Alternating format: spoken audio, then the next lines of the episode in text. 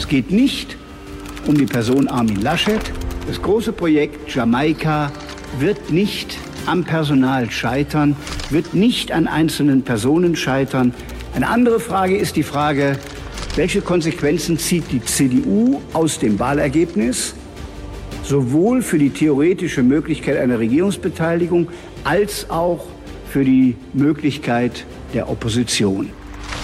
Hauptstadt das Briefing mit Michael Brücker und Gordon Ripinski. Live von der Pioneer One. Ja, Gordon, damit ist ja wohl klar, worüber wir heute ausführlich zu sprechen haben. Das liegt doch auf der Hand, oder? Ja, wir müssen für einen Moment den Fokus wegwenden von den Sondierern. Wir müssen uns tatsächlich um den Mann kümmern, um den es ja nun auf der anderen Seite bei der Union die ganzen letzten Wochen ging. Um Armin Laschet und seinen ja, Rückzug auf Raten, ganzen Rückzug, halben Rückzug. Ja, Gordon, ein Abschied auf Raten, das ist das Stichwort. Armin Laschet hat in der Fraktionssitzung gestern überraschend dann doch angekündigt, er will nicht im Weg stehen, wenn es doch nochmal zu neuen Jamaika-Verhandlungen kommt. Und die personelle Erneuerung, das hat er so gesagt, sie soll an der Spitze beginnen. Erst das Land, dann die Partei, dann die Person und er selbst nimmt sich jetzt aus dem Spiel. Ja, man muss ein bisschen aufpassen, dass man diesen Satz nicht so überstrapaziert, wenn man als Spitzenkandidat und als Parteichef so lange dann doch an seinem Amt klammerte, trotz der Niederlage. Aber das besprechen wir im Deep Dive. Genau, vorher schauen wir lieber Gordon ja nochmal ganz kurz auf die Ampel, die jetzt ernsthaft sondiert und sie steht zumindest auf grün, würde ich mal sagen. In allen Äußerungen geht es um Aufbruch, Dynamik und Fortschritt. Wenn man die Erwartungen jetzt schon so hochschraubt, kann es doch eigentlich nur schiefgehen. Nee, das würde ich nicht so sehen. Ich glaube erstmal die Tatsache, dass die drei sehr unterschiedlichen Partner es bisher geschafft haben, so vertraulich miteinander zu sprechen. Ich glaube, das ist ein unheimlich guter Start in Wahrheit für diese Ampelgespräche gewesen. Für den Beginn äh, war das wirklich gut für die Partner und äh, ja, ich glaube, dass es jetzt konstruktiv tatsächlich weitergeht, wie man so schön sagt als Politiker. Also natürlich gab es für Sie, liebe Leserinnen und Leser des Hauptstadt-Newsletters, ein bisschen was auch aus den rot-gelben Verhandlungen zu lesen, aber du hast schon recht, die Verlässlichkeit und das Vertrauen, das auch Annalena Baerbock ja in jedem Statement als Grundlage für überhaupt irgendwelche Verhandlungen nennt, muss ich sagen, haben die drei Partner ganz gut hinbekommen. Olaf Scholz zieht sich sehr zurück, ist kaum zu sehen, macht auch keine öffentlichen Statements, scheint also von hinten da auch niemandem irgendwo, ähm, ja, vielleicht die Bühne wegnehmen zu wollen. Das ist ganz klug arrangiert gerade alles, das stimmt. Ein öffentliches Statement hat er doch gemacht, wie die beiden anderen Partner auch, hat er eben gesagt, dass die Verhandlungen beginnen. Es war ehrlich gesagt ein Statement, was aus der SPD-Sicht ein bisschen verunglückt war. Das war eine Mini-Pressekonferenz von äh, 2 Minuten 45 Sekunden in der keine Fragen zugelassen waren. Kennt man eigentlich nur von Wladimir Putin? Ja, na gut, man kennt es äh, tatsächlich aus ernsthaften Situationen natürlich manchmal schon, aber es wirkt dann eben unsouverän, besonders wenn die anderen Partner eben dann doch Fragen zulassen.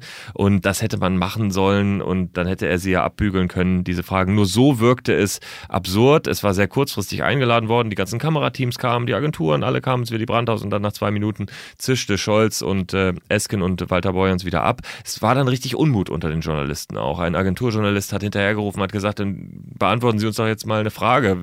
Wir sind doch nicht hier zum Spaß hergekommen. Es war dann wirklich, wirklich Unmut, man kann es nicht anders sagen. Ich finde das wirklich sehr mehr als unglücklich. Ich kenne es wirklich nicht. Also ich kenne es von keiner Auslandsreise mit keinem Bundesminister, wo nicht zumindest zwei Fragen je Delegation immer auch aus der Presse gestellt werden durften. Also gar keine Fragen kenne ich nicht, auch nicht von der Bundeskanzlerin. Wenn sie im Bundeskanzleramt einen Doorstep macht, wie es so schön heißt, ein oder zwei Rückfragen, lässt selbst Steffen Seibert immer zu.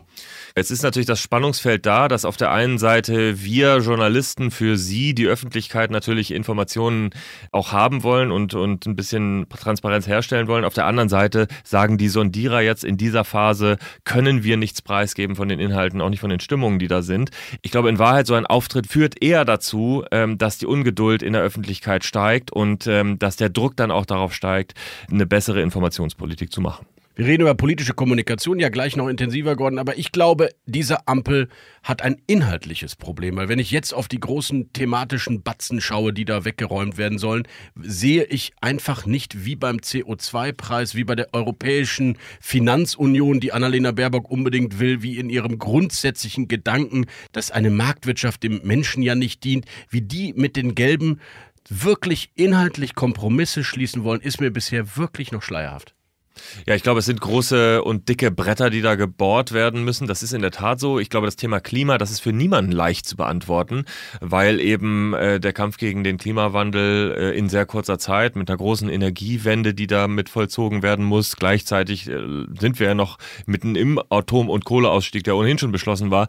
Äh, also große Herausforderungen für jede Partei, jede Regierung mit sich bringt. Da gibt's auch ein paar Knackpunkte. CO2-Preis hast du gesagt, die wirklich kompliziert sind für einige Unternehmen ähm, kleinere Unternehmen besonders, die davon betroffen sind.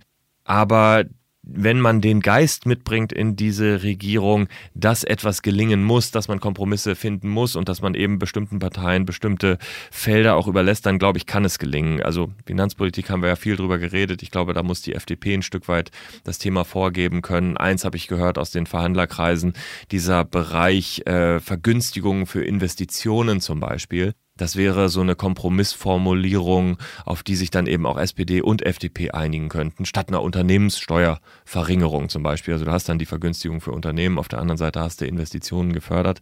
Darüber freut sich die SPD. Also solche Kompromisslinien müssen überall gesucht werden. Und äh, da sind ganz viele spannende Knackpunkte. Super Abschreibungen nennt es Christian Lindner, die ja, werden genau. sicherlich kommen, genau, das glaube ich auch, weil sie auch den Staatshaushalt nicht sofort belasten. Aber ich höre aus der FDP, dass diese, der, der Teil der, ich sag mal, Innenpolitik, Finanzpolitik schon relativ konsentiert werden kann. Aber die Europäische Transferunion, das ist ein Thema. Wie gehen wir mit den Maastricht-Kriterien um? Äh, Baerbock hat klar gesagt, wir sind bereit in einer Europäischen Union und Olaf Scholz hat es ja auch immer wieder gesagt, auch einen Transfermechanismus, einen dauerhaften einzubauen. Das lehnt die FDP und vor allem ihre Klientel massiv ab. Da bin ich sehr gespannt, wie die dazu zusammenkommen. Naja, und dann natürlich klar beim Thema Klimaschutz, dass die FDP da mitmacht bei, beim früheren Ausstieg aus der Kohle, ja klar.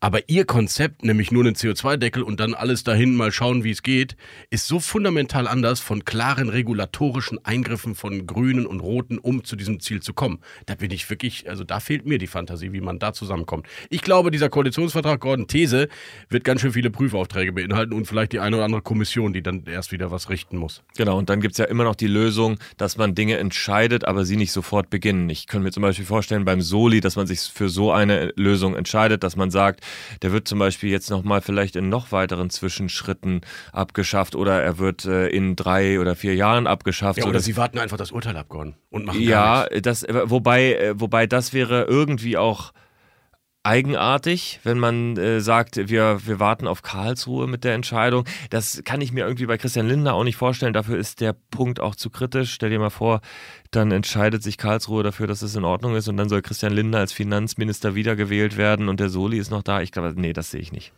Naja, wir warten es mal ab. Also äh, Finanzpolitik auf jeden Fall, Energiepolitik auf jeden Fall, das sind die dicken Bretter. Und über die Migration äh, haben wir noch gar nicht gesprochen. Annalena Baerbock und Christian Lindner haben fundamental unterschiedliche Ansichten, ob man Grenzen schützen sollte, wie viele Flüchtlinge in dieses Land eigentlich noch kommen sollten, wie man äh, im Mittelmeer mit, äh, mit den Bootsflüchtlingen umgeht. Übrigens ein Thema, über das wir monatelang gar nicht mehr diskutiert haben.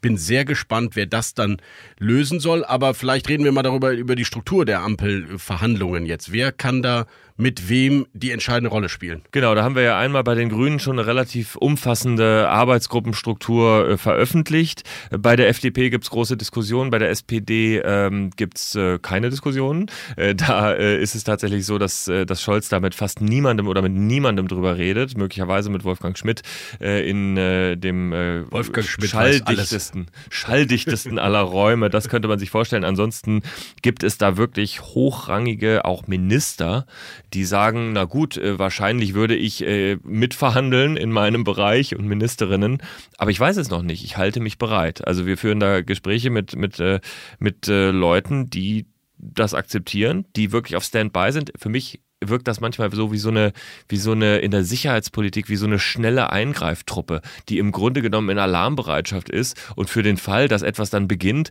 dann auch sofort sich aufstellen kann und äh, einsatzbereit ist. So ähnlich ist das in der Fraktion im Moment in der SPD. Da sind die Referenten unterwegs. In den relevanten Ministerien werden gewisse Szenarien durchgerechnet.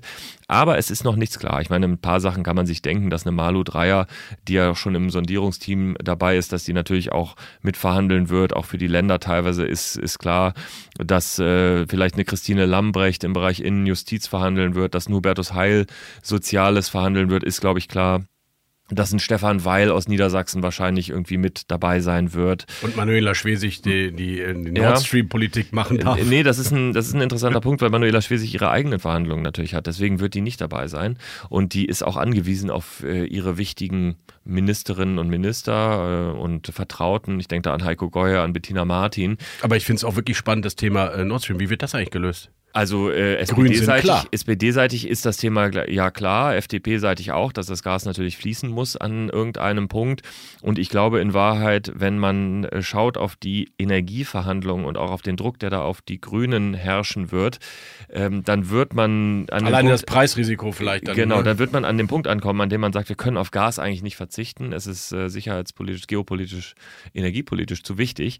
Und dann wird man äh, das freigeben müssen. Und dann wird es aber ein sehr spannender Punkt, weil eben Annalena Baerbock als mutmaßliche Außenministerin dann eben das wäre fast zu vergleichen, als wenn man Christian Lindner irgendwie eine Steuererhöhung als erste Maßnahme reindrückt. Diese Annalena Baerbock müsste dann als eine der ersten Maßnahmen im Auswärtigen Amt im Grunde genommen sagen, ich kapituliere und akzeptiere dann eben doch, dass das Gas von Russland nach Deutschland fließt. Also hoch schwierig. Deswegen glaube ich auch eben bei den Grünen nochmal eine neue Debatte, ob man dieses Außenministerium überhaupt greift. Also einer will auf jeden Fall das Finanzministerium und das ist Christian Lindner und der hat sich so detailliert vor der Wahl geäußert, was die Steuersenkungspläne ähm, und beziehungsweise die Absage an Steuererhöhungen betrifft, dass er hinter diesen Äußerungen gar nicht mehr hinterweg kann. Das ist für mich der spannendste Teil bei den Ampelverhandlungen. Wird es eine Art Debatte über das Saldo bei Steuererhöhung oder Steuersenkung geben und erlaubt Christian Lindner vielleicht eine separate kleine Steuererhöhung, wenn insgesamt die Abgabenbelastung sinkt? Weil da hat er sich genauso wie Annalena Baerbock bei Nord Stream 2 sehr weit aus dem Fenster gelehnt. Da kann ich dir aber sagen, da würde die SPD äh, nicht mitgehen, wenn es nicht irgendwo ein bisschen etwas von den ganz Reichen gibt. Äh, das ist eine Prinzipienfrage auch. Da ist dann am Ende auch ein ehemaliger Finanzminister, der Parteichef der SPD, der da auch seine Vorstellung hat, Norbert Walter Borjans. Und äh, ich glaube, da wird auch Lindner einen Mini-Kompromiss eingehen müssen. Am Ende wird es eine Entlastung, wäre meine Hypothese. Aber eben ganz oben wird es vielleicht ein bisschen was draufgeben. Also es ist hochspannend, was da passiert. Wir sind mittendrin, muss man sagen. Und in der nächsten Woche wird es, glaube ich, das erste Mal auch fachlich konkreter.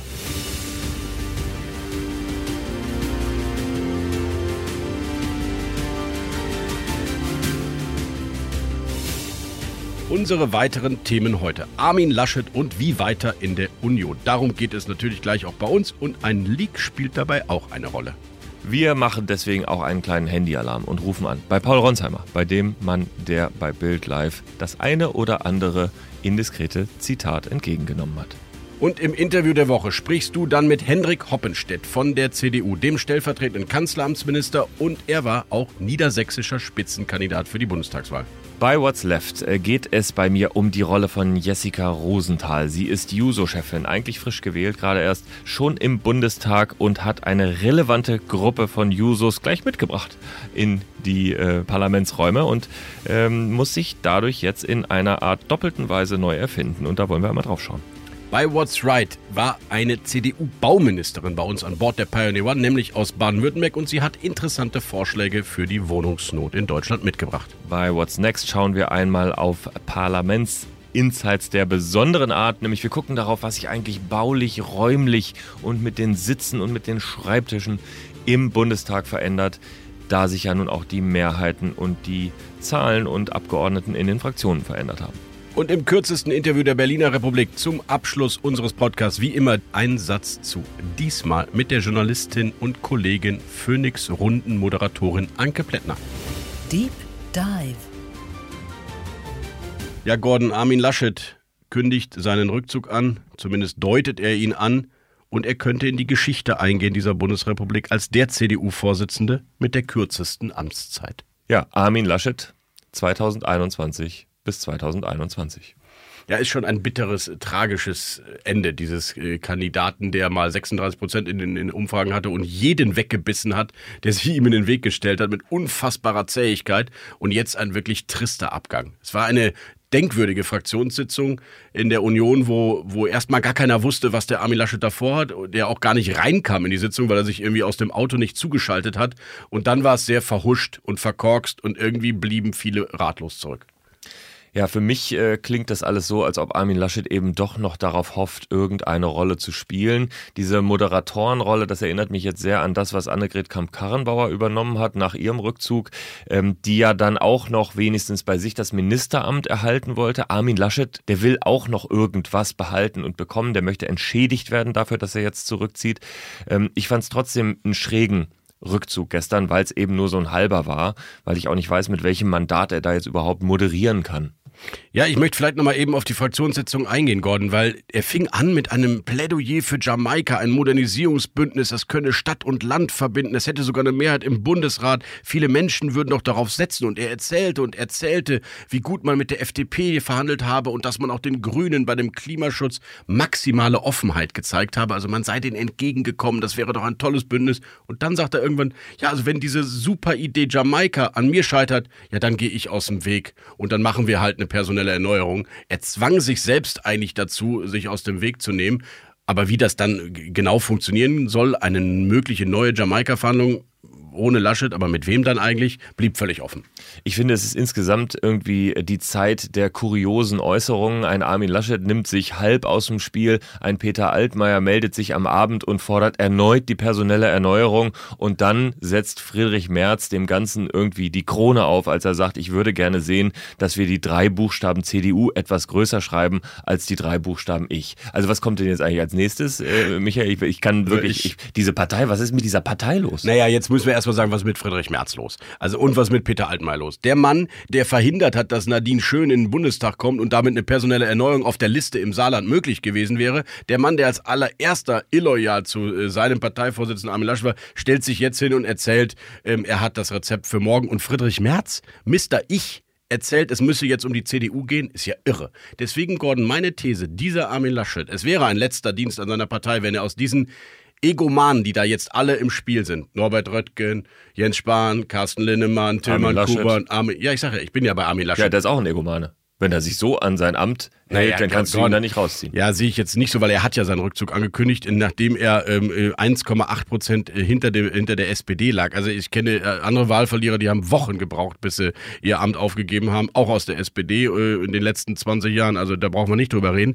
Aber er, wie gesagt, er hat's ja jetzt gemacht. Ich will nur sagen, die Leute, die jetzt die Kandidatur übernehmen sollen oder den Vorsitz, die zusammenzubringen für eine Teamlösung, das ist ja noch viel schwerer als Jamaika zu bilden. Also du hast ja einen schönen schönen Vergleich eben implizit gebracht. Vielleicht ist es ein Aachener Problem? Ja, da, also Martin Schulz hat übrigens auch viel länger gebraucht. Sind das Nordrhein, Nordrhein-Westfalen vielleicht, Mick? Also erzähl mal, ja, was, ist, was ist da los im Rheinland? Immerhin wollte Armin Laschet jetzt nicht auch noch Außenminister werden. Das Amt gibt es für die CDU leider auch ja, nicht zu verteilen. Er wollte nicht Die Regierung bilden andere? Ja, das, jetzt, das liegt ja, die ja vor zwei Regierung Wochen bilden einfach jetzt andere. Ja, Gordon, aber das war ja vor zwei Wochen noch nicht klar. Also die, die SPD ist ja nun mal zweimal in der Geschichte der Bundesrepublik zu einem Kanzler gekommen, obwohl sie Zweitplatzierter war. Der Anspruch, das zu versuchen, ist völlig legitim und demokratisch auch wünschenswert dass die Partei, die CDU und vor allem die CSU gar keinen Bock hatte, dass dieser Armin Laschet als Wahlverlierer überhaupt nur die Chance auf Jamaika bekommt. Das ist doch die Geschichte dieser Woche. Nicht, dass die SPD jetzt im Lied ist, sondern dass die eigenen Leute die Autorität eines möglichen Verhandlers Armin Laschet beschädigt haben. Und darüber sollten wir mal reden. Über Markus Söder, aber vielleicht auch über den Leak, der diese Woche ja aus den Unionsverhandlungen rausgekommen ist. Ich mag ja, dass ihr Rheinländer irgendwie immer noch zusammenhaltet, dass ihr versucht, Verständnis füreinander zu entwickeln und äh, dass du dich in Armin Laschet hineinversetzen kannst und das Gute in der katastrophalen Niederlage des 26. September sehen kannst. Ein kurioses Detail würde ich gerne noch äh, mit dir besprechen. Das ist nämlich, dass in der Fraktionssitzung ja dann zwar nicht öffentlich, aber doch ja quasi öffentlich, weil eben in der Fraktionssitzung eben über Details aus den Verhandlungen mit den Grünen gesprochen wurde. Dass da ein Laschet sagt, wie viel man äh, den Grünen entgegengekommen sei. Auch ein Brinkhaus hat sich ja nochmal geäußert, was man da alles angeboten habe.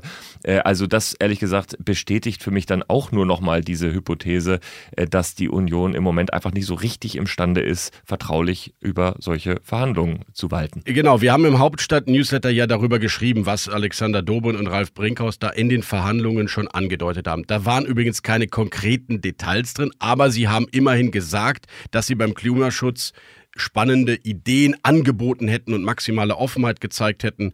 Und insofern äh, ist das schon erstaunlich. Man versucht natürlich den Grünen so ein bisschen den, den schwarzen Peter zuzuschieben. Alexander Dobin hat nochmal gesagt, man habe nicht das Gefühl gehabt, dass die Grünen überhaupt auf die Vorschläge eingehen wollten. Brinkhaus hat dann gesagt, es sei eine Reserviertheit von Anfang an zu spüren gewesen. Ist ja auch so. Die Grünen wollten am Ende doch lieber die Ampel und die Union hatte eigentlich keine Chance mehr. Und deswegen müssen wir darüber reden, warum hatte die Union eigentlich gar keine Chance zur realistischen Jamaika-Verhandlung. Und das, finde ich, liegt äh, an Nürnberg, an München, natürlich auch an Armin Laschets äh, Äußerungen am Wahlabend und das liegt natürlich auch an den Leaks, dass aus solchen äh, Sitzungen immer wieder was rauskommt. Das stimmt. Ja, denn das war ja in der Tat kurios, dass äh, in den Sitzungen, äh, in denen dann die Union beteiligt war, in diesen Verhandlungen, da gerieten dann Dinge direkt nach draußen. Die haben natürlich die Macht für Armin Laschet, die Verhandlungsposition nochmal weiter verschlechtert, wahrscheinlich gezielt. Wir haben natürlich alle gemutmaßt, Markus Söder hätte das größte Interesse daran, diese Informationen nach draußen zu geben. Jedenfalls gerieten sie dann immer wieder in einem Klingeln auf das Handy direkt von einem unserer Kollegen, von Paul Ronsheimer, nämlich dem stellvertretenden Chefredakteur von der Bild. Und den haben wir mal angerufen und gefragt, was da eigentlich passiert ist. Dass Dinge rauskommen bei solchen Gesprächen, das ist völlig normal. Ihr habt ja selbst auch über Gespräche berichtet bei euch von SPD und Grünen, glaube ich, in dem Fall, oder SPD und FDP. Also das hat es immer gegeben im politischen Berlin. Sicherlich ist es auffällig, äh, dass in den vergangenen Jahren besonders viel bei der Union rausgekommen ist. Ich glaube, das hat immer damit zu tun, wenn Parteien in einer Umbruchphase sind, wo es verschiedene Kräfte gibt, die unterschiedliches wollen. Mich erinnert es so ein bisschen auch an die Zeit, als ich über die SPD berichtet habe. Das war so zwischen 2008 und 2012. Da wurde insbesondere von vielen Kollegen immer von der SPD berichtet. Aber es ist schon auffällig gewesen, Paul, dass äh, bei SPD Grünen und FDP es etwas disziplinierter zu laufen schien als jetzt bei der Union, oder? Das ist absolut richtig, aber das ist ja der Eindruck, den man seit Monaten hat und der hat, glaube ich, eben mit dem Zustand der Union zu tun. Wir erinnern uns alle daran, als dieser Machtkampf losgebrochen ist, dass viel eben aus allen Gremien immer wieder berichtet worden ist. Ich glaube, das hat damit zu tun, noch einmal, dass es da viele, viele unterschiedliche Richtungen gibt, auch nicht nur zwei, ist zumindest mein Gefühl. Und dass sicherlich es auch unterschiedliche Interessen gibt, was Regierung oder Opposition angeht.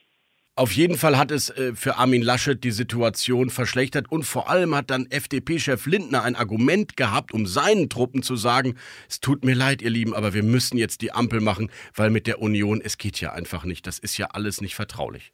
Ja, und das war das Ziel der ganzen Sache, äh, aus äh, Nürnberg gesteuert mutmaßlich. Die Logik hatten wir schon mal in der Geschichte. Nach 16 Jahren Kohl kam es zum Wechsel, die SPD war dran. Nach vier Jahren war dann die CSU mit dem nächsten Kanzlerkandidaten in einer großen Krise am Zug. So ähnlich könnte es sich wiederholen. Darauf äh, spekuliert womöglich Markus Söder. Ich kann mir nicht vorstellen, dass das so aufgeht. Dafür ist er zu stark im Konflikt und die CSU kann den Kanzlerkandidaten eben auch nicht gegen die CDU stellen. Und aus meiner Sicht würde sie das auch auch in vier Jahren tun äh, mit der Vorgeschichte. Ja, die CSU spekuliert vielleicht auf den Kanzlerkandidaten Söder 2025, aber ich sehe das wie du. Die Wunden sind jetzt tief und die CDU-Landeschefs, die ja auch noch in drei Jahren im Amt sein werden, die Ministerpräsidenten, Daniel Günther, Michael Kretschmer, aber auch Bernd Althusmann oder Volker Bouffier, werden ja nicht plötzlich Markus Söder mit der Sänfte ins Kanzleramt tragen wollen, sondern sie wissen, was er damals gemacht hat und äh, auch die CDU hat ein langes äh, Gedächtnis. Ja, wenn er Glück hat, Markus Söder, dann sind ein paar von denen vielleicht vielleicht doch weg. Also jetzt Volker Bouffier, den du nennst, das kann ja sein, dass er die Wachablösung einleitet. Auch ein Wolfgang Schäuble ist vielleicht nicht mehr da, aber trotzdem hast du natürlich recht. Das Gedächtnis der Partei, das ist ein langes. Und äh, insofern, glaube ich, wird Markus Söder es schwer haben.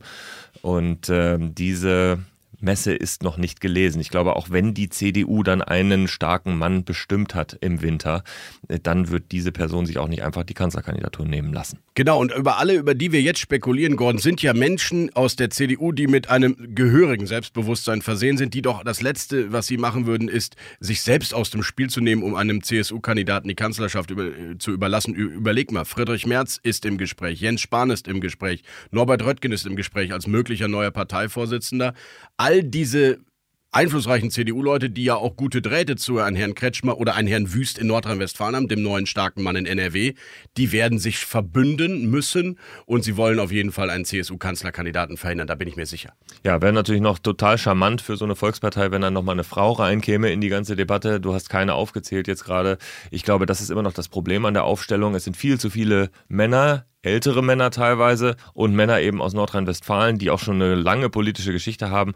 Also ich glaube, da muss die Union noch etwas tun. Aber das liegt natürlich auch daran, dass 16 Jahre Angela Merkel ähm, dazu geführt hat, dass es sowohl personell als auch inhaltlich diese erschlaffte Union am Ende gibt. Und übrigens, es wird ja immer wieder gerne vergessen, hat Angela Merkel ihre Lieblingsvorzeigenachfolgerin installiert. Die nennt sich Annegret Kramp-Karrenbauer. Die war Parteichefin. Sie hatte ihre Chance. Sie hat versagt. Jetzt ist wahrscheinlich ein Mann dran, erneut, nachdem auch Armin Laschet es nicht hinbekommen hat. So ist das. Aber in der CDU gibt es in der zweiten und dritten Reihe aus meiner Sicht tolle Frauen. Wenn ich an Karin Prien denke, Serap Güler, Nadine Schön, die alle noch ihre Rolle spielen spielen werden und sich übrigens in einem dieser Teams natürlich jetzt wiederfinden müssen. Zum Beispiel als mögliche neue Generalsekretärin. Silvia Breer kann man auch noch nennen, aus Niedersachsen die stellvertretende Parteichefin. Jedenfalls, es ist eine Menge zu besprechen bei der CDU und das habe ich getan. Ich habe angerufen beim stellvertretenden Kanzleramtschef und beim Spitzenkandidaten aus Niedersachsen, aus Silvia Breers Landesverband, bei Hendrik Hoppenstedt, einer, der auch Armin Laschet unterstützt hat im Wahlkampf.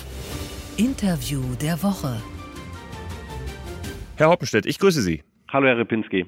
Herr Hoppenstedt, Armin Laschet hat gestern seinen Rückzug aus der Parteispitze angekündigt. Sind Sie erleichtert? Erleichtert ist vielleicht das falsche Wort. Ich glaube, es war ein notwendiger Schritt, der jetzt gegangen werden musste und es eröffnet uns die Perspektive auch für einen Neuanfang, denn wir haben wirklich ähm, auch dicke Bretter vor uns, die wir bohren müssen. Und da ist das sicherlich ein hilfreicher Schritt gewesen. Gleichwohl sicherlich für Armin Laschet menschlich auch nicht einfach. War der Schritt denn überfällig nach der Wahlniederlage? Ich glaube, er war angesichts des historisch schwächsten Ergebnisses unausweichlich und insoweit dann auch notwendig. Im Dezember dürfte es ja jetzt zu einer Neuwahl kommen an der Parteispitze. Und der Ruf nach Basisbeteiligung wird ja auch innerhalb der CDU immer lauter. Also lassen Sie die Mitglieder jetzt mitbestimmen? Auf jeden Fall müssen wir die Mitglieder so einbinden, dass sie nicht den Eindruck bekommen, äh, im Bundesvorstand interessiert sich keiner für unsere Mitglieder und deren Meinung.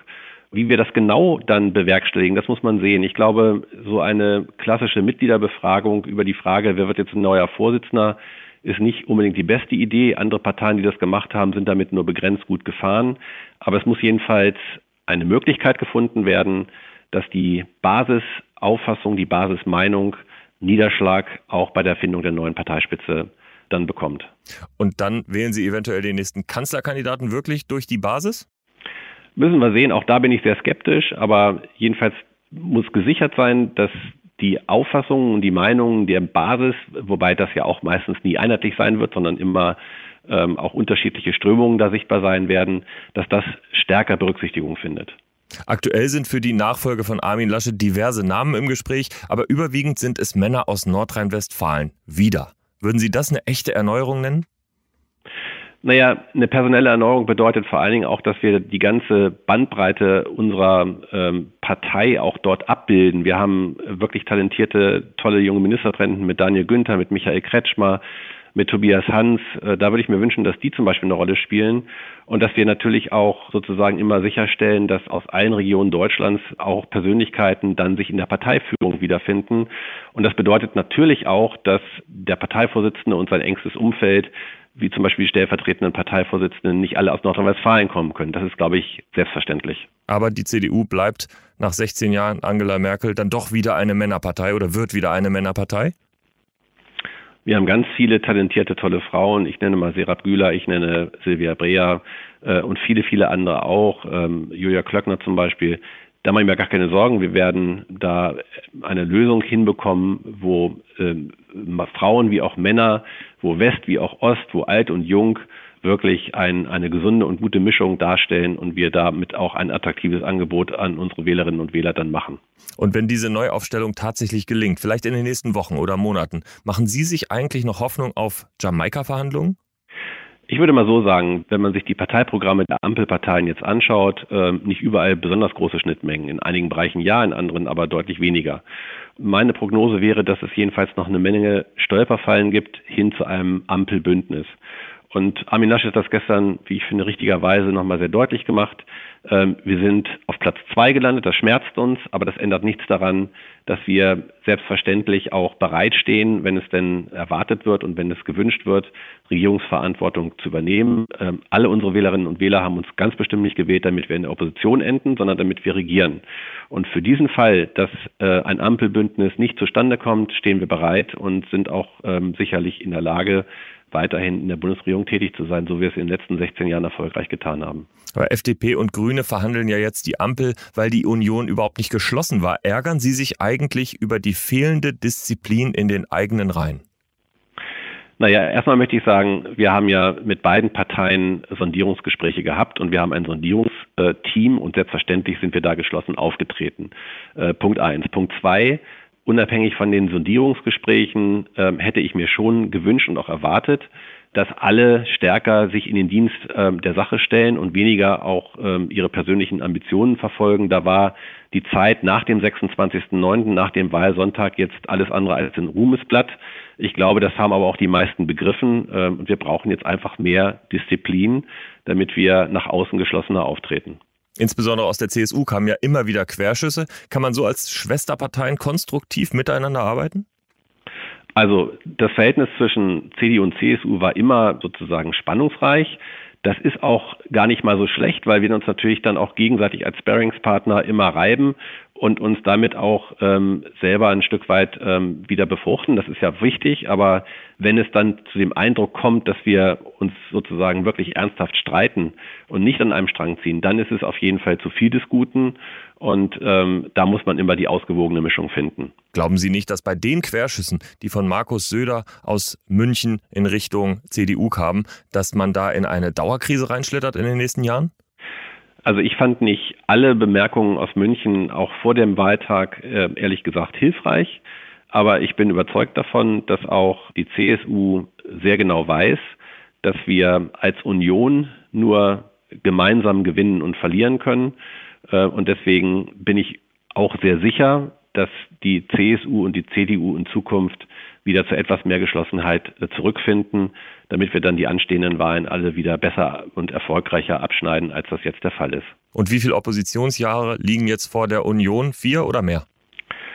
Also das kann sehr schnell gehen, dass, dass wir wieder in der Regierung sitzen. Das liegt vor allen Dingen an uns selber. Wir haben es ja auch selber in der Hand, wie wir uns selber präsentieren. Wir müssen einfach auch viel stärker mal wieder auf Inhalte fokussieren. Gestern hat in Polen der Verfassungsgerichtshof ein Urteil gefällt, was eine gigantische Sprengkraft für Europa hat.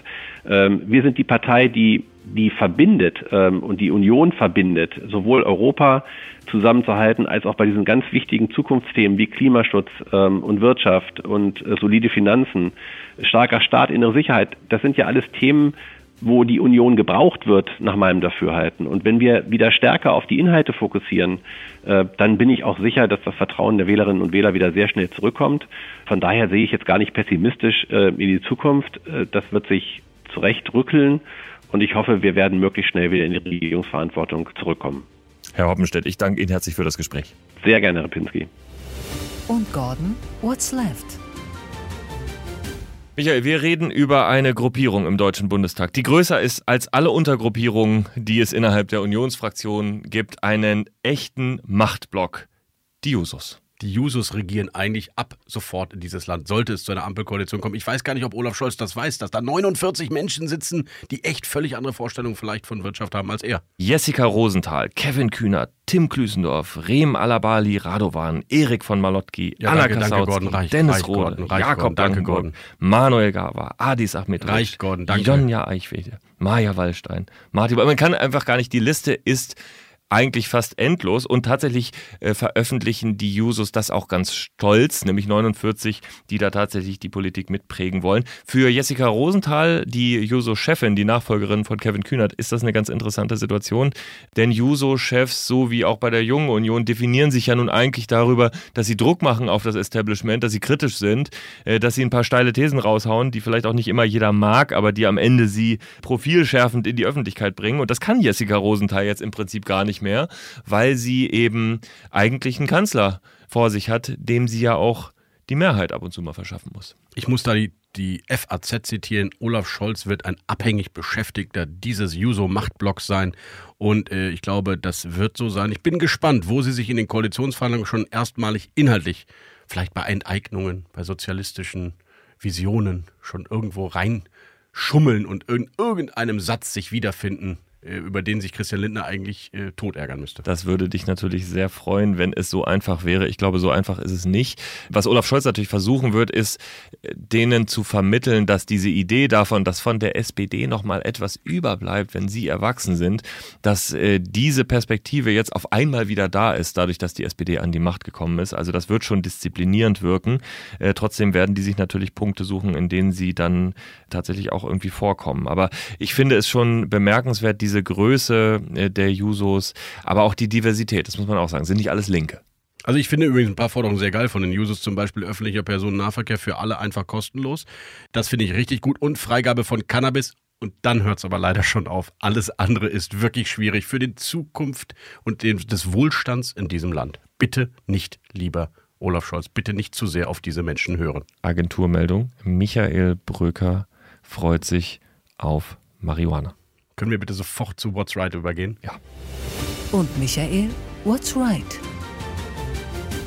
Die Erneuerung der Union kommt über die Länder, Gordon, habe ich dir gerade eben ja erklärt. Und hier ist eine Bauministerin aus Baden-Württemberg mit CDU-Parteibuch, die wir mal hier in der Berliner Bühne ein bisschen vorstellen müssen. Nämlich sie hat ein paar spannende Ideen, wie wir dieses Wohnungsproblem denn eigentlich im Land lösen sollten. Also, es gibt wieder äh, Äußerungen aus der mächtigen Südwest-CDU. Ach nee, sie ist gar nicht mehr mächtig. Der einst stolzen und Der einst mächtigen, stolzen. aber die immer noch ein gewisses Selbstbewusstsein hat. Wir reden mit Nicole Rasavi. Genauer gesagt hat unser Chefkorrespondent Rasmus Buchsteiner mit ihr an Bord der Pioneer One gesprochen. Sie ist Bauministerin in Baden-Württemberg und sie fordert äh, auch ein eigenständiges Bauministerium in der Bundesrepublik, in der Bundesregierung. Ich finde, das ist eine kluge Idee und hören wir mal zu. Der Vorteil ist, dass dieses Bundesbauministerium sich auf diese konkrete soziale Frage unserer Zeit, nämlich bezahlbarer Wohnraum und ausreichender Wohnraum, konzentrieren kann und, und hier dann auch bundespolitisch natürlich immer auch in Zusammenarbeit mit den Ländern die Weichen richtig stellen kann. Wenn es um das Thema bezahlbares Wohnen geht, ähm, die, die Mieten bezahlbar halten, auch in den Städten. Von welchen Maßnahmen würden Sie jetzt einer Ampelregierung aus SPD, Grünen und FDP abraten? Also der Mietendeckel hier in Berlin hat gezeigt, dass es der falsche Weg ist, weil in dieser kurzen Zeit, in der er gegolten hat, die zur Verfügung stehenden Mietwohnungen um die Hälfte zurückgegangen sind. Das heißt, durch Überregulierung, durch mehr Staat werden wir unser Ziel nicht erreichen, sondern wir müssen motivieren, wir müssen Lust machen auf Eigentum, auf Vermieten. Ähm, aber durch zu viel Staat werden wir das nicht hinbekommen. What's next? Ja, Gordon, die Zusammensetzung des Bundestages wird nächste Woche final entschieden und die FDP will unbedingt nicht mehr neben der AfD sitzen. Und Union? Oder Rote? Oder Grüne müssten ihr diesen Gefallen tun. Da geht es jetzt bei der Zusammensetzung des Bundestags nicht so sehr darum, wer vielleicht noch einen Sitz bekommt. Auch da sind tatsächlich noch ein, zwei Fragen offen. Es geht eher darum, an welche Stelle man welchen blauen Sitz steckt. Also wo äh, sozusagen äh, die, äh, die Anordnung äh, verläuft, wo die Grenzen verlaufen. Da gibt es dann auch so interessante Fragen wie zum Beispiel, wie viele Plätze hat jede Fraktion in der ersten Reihe? Ja, Das sind äh, bei den großen Fraktionen früher fünf oder sechs gewesen. Bei der SPD schrumpfte das dann irgendwann mal, glaube ich, auf drei, nachdem Steinmeier die 23 Prozent eingefahren hatte. Das war dann große Dramatik, weil dann auf einmal der Parteichef vorne sitzen konnte, aber der Fraktionsgeschäftsführer nicht mehr oder irgendwie so. Äh, jetzt werden es wieder vier sein. Also hier ist vieles zu bestimmen. Und es sind genauso viele wie bei der Union. Ein, auch ein kleiner Erfolg für die Roten im Bundestag ist, sie sind jetzt vorne in der ersten Reihe genauso stark vertreten wie die Schwarzen, nämlich mit vier Sitzen. Und äh, die AfD hat einen Sitz ganz vorne, die Gelben haben zwei. Alles sehr spannend, aber ob die FDP tatsächlich die Union Richtung AfD drängeln kann und sie sich selbst weiter in die Mitte des Hauses verschiebt, das müssen die parlamentarischen Geschäftsführer erst noch final entscheiden. Ich finde ja, das wäre berechtigt. Wenn man sich das politische Spektrum Absolut. anguckt, dann gehört die FDP in die Mitte zwischen Union und Grüne. Und die äh, Union, die sich eben mit einem konservativen Flügel ja auch brüstet, die gehört äh, ein Stück weiter nach rechts aus meiner Sicht. Alles nachvollziehbar kann man so argumentieren. Interessant wird sein, 735 Sitze haben wir jetzt, du hast es angesprochen. Es gibt noch ein paar Risiken. Erstens gibt es noch kein endgültiges Ergebnis. Das heißt, es könnte noch das ein oder andere Überhangmandat geben und plötzlich doch noch ein Abgeordneter reinrutschen, von dem keiner mehr gesprochen hat. Und ich finde immer noch spannend, Gordon, vielleicht muss ja auch in Berlin neu gewählt werden. Aber da geht es dann nicht um die Bundestagswahl, sondern um die Berliner Wahl, glaube ich, ne? Ja, das können wir jetzt, glaube ich, ehrlicherweise, wenn wir nicht alle Zeiten brechen wollen, äh, können wir das jetzt nicht mehr diskutieren. Aber vielleicht ist das etwas für die nächste Woche, denn die Pannen, die hier in Berlin passiert sind während der Wahl, das ist wirklich haarsträubend, das muss man schon sagen.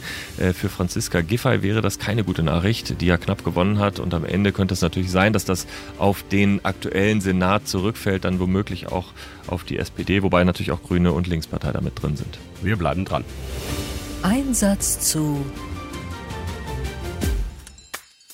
Unsere beliebte Rubrik am Ende eines Hauptstadt-Podcasts. Dieses Mal mit einer bezaubernden und charmanten und vor allem klugen Kollegin aus dem öffentlich-rechtlichen Fernsehen, nämlich Anke Plättner, Moderatorin der Phoenix-Runde. Und wir haben sie jetzt am Telefon. Schönen guten Tag, Anke. Schönen guten Tag. Es geht los mit folgendem ersten Begriff. Armin Laschet. Eine traurige Gestalt. Fortschrittskoalition. Darauf hoffe ich. Ich glaube, es weht ein neuer Geist in Deutschland. Reform des öffentlich-rechtlichen Rundfunks. Ist nötig, aber ganz klar mit dem Wissen, dass der öffentlich-rechtliche Rundfunk ein ganz wichtiger Faktor für unsere Demokratie in diesem Land ist. Parität in Talkshows. Absolut wichtig. Heimat. Ist für mich das Rheinland immer noch, weil dort die Menschen einfach kommunikationsfähiger sind als in Berlin. Ritter in der Orde von Oranje-Nassau. Das ist ein Orden, den ich bekommen habe und äh, auf den ich auch stolz bin und über den ich mich sehr gefreut habe. Und ich habe den bekommen, weil ich deutsche und niederländische Journalisten seit vielen Jahren in einen Austausch bringe. Vielen Dank, liebe Anke. Gerne. Gordon, ich gehe in den Urlaub. Ich muss mich von dir und auch von der Union und eigentlich auch von der Politik erholen. Bist du damit einverstanden? Und damit, liebe Zuhörerinnen und Zuhörer, ist das auch für mich Urlaub, wenn Michael Brücker nicht hier ist, wenn ich einfach mal eine Woche ungestört arbeiten kann. Hier, wo geht's hin, Michael? Ich freue mich ja für dich. Ich freue ja, mich. Wird intellektuell natürlich ein bisschen dünner jetzt im Podcast, da müssen Sie dann durch, liebe Zuhörer. Wird auch, es wird auch sonst ein bisschen dünner. bleiben Sie uns bitte trotzdem äh, gewogen und bleiben Sie uns bei der Stange. Es ist nur ein Podcast, den Sie jetzt ertragen müssen ohne mich.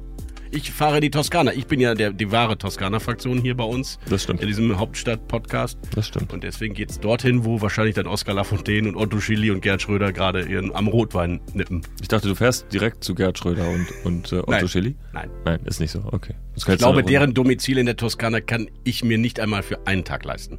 Okay, alles klar, verstehe. Na gut, also äh, wir freuen uns darauf, wenn du wieder da bist, lieber Michael. In Wahrheit vermissen wir dich ja alle, nicht nur Sie, liebe Zuhörerinnen, auch Zuhörer. Auch, auch mir fehlt was in meinem Leben, wenn Michael nicht da ist. Reibung oder so etwas. Irgendwas fehlt jedenfalls. Ich habe letztes Mal hier um Feedback gebeten, letztes Mal. Ich wollte wissen, wie die Längen äh, Ihnen gefallen und wo Sie den Podcast hören und wann Sie den Podcast hören. Und ich bin ehrlich gesagt wirklich überwältigt gewesen von dem vielen Feedback, das Sie mir und uns geschickt haben. Es waren ungefähr 50 Mails, die ich bekommen habe und es wäre jetzt fast unfair, die äh, vorzulesen äh, selektiv, weil sie alle toll waren und alle interessant waren. Und ich möchte wirklich allen ganz herzlich dafür danken für dieses super, super, super interessante und konstruktive Feedback, was uns ehrlich richtig doll gefreut hat, weil uns äh, das auch Mut macht und wir das Gefühl haben, wir sind da auf einem ganz guten Weg, was wir hier machen. Und So. wir wollen ja besser werden. Insofern Und nehmen wir wollen wirklich besser werden. So ist es. Anregungen sehr gerne auf. So ist es. Nur einmal ganz kurz zum Ergebnis äh, bei der Länge, äh, was ich äh, super schön fand, muss ich sagen, dass Sie gesagt haben, ähm, eigentlich ist es ganz gut, wenn wir die Länge anpassen dem, was in Berlin auch passiert. Also wenn es ein bisschen weniger ist, dann sprechen wir etwas weniger und wenn es dann tatsächlich mal wie vor der Bundestagswahl auf 60 Minuten hochgeht, dann ist das auch okay. Ein paar haben gesagt, ja, ganz gerne unter einer halben Stunde, weil sie es vielleicht beim Laufen verwenden. Das versuchen wir. Hm, naja, versuchen wir das noch, Michael? Ich glaube, wir haben es jetzt schon nicht Wir haben geschafft. es schon wieder, wir haben es schon wieder nicht geschafft. Jedenfalls, äh, jedenfalls äh, werden wir ähm, Sie jetzt gerne in den nächsten Wochen, das kann ich vielleicht schon mal so vage ankündigen, noch weiter einbeziehen in unseren Podcast. Äh, und äh, nach dem Urlaub von Michael melden wir uns mit einer Konkretisierung unserer Pläne. Was hältst du von dieser vagen Ankündigung? Eine sehr gute Idee, Gordon. Wunderbar. Also, Sie können mir weiter schreiben, wenn Sie mögen, wenn Sie Ideen haben, wenn Sie etwas loswerden wollen, äh, wenn Sie die Idee dafür haben, wie es noch besser werden kann. g.repinski.mediapioneer.com ist meine Adresse. Vielen Dank, dass Sie heute wieder dabei waren. Ich sage Tschüss und verabschiede mich in den Urlaub. Gordon, pass auf dich auf. Ich bin bald wieder da. Michael, pass du auch auf dich auf im Urlaub. Wir freuen uns, wenn du wieder hier in diesem Kabuff mit mir sitzt und podcastest. Auf Wiederhören. Tschüss. Hauptstadt das Briefing mit Michael Bröker und Gordon Ripinski. Live von der Pioneer One.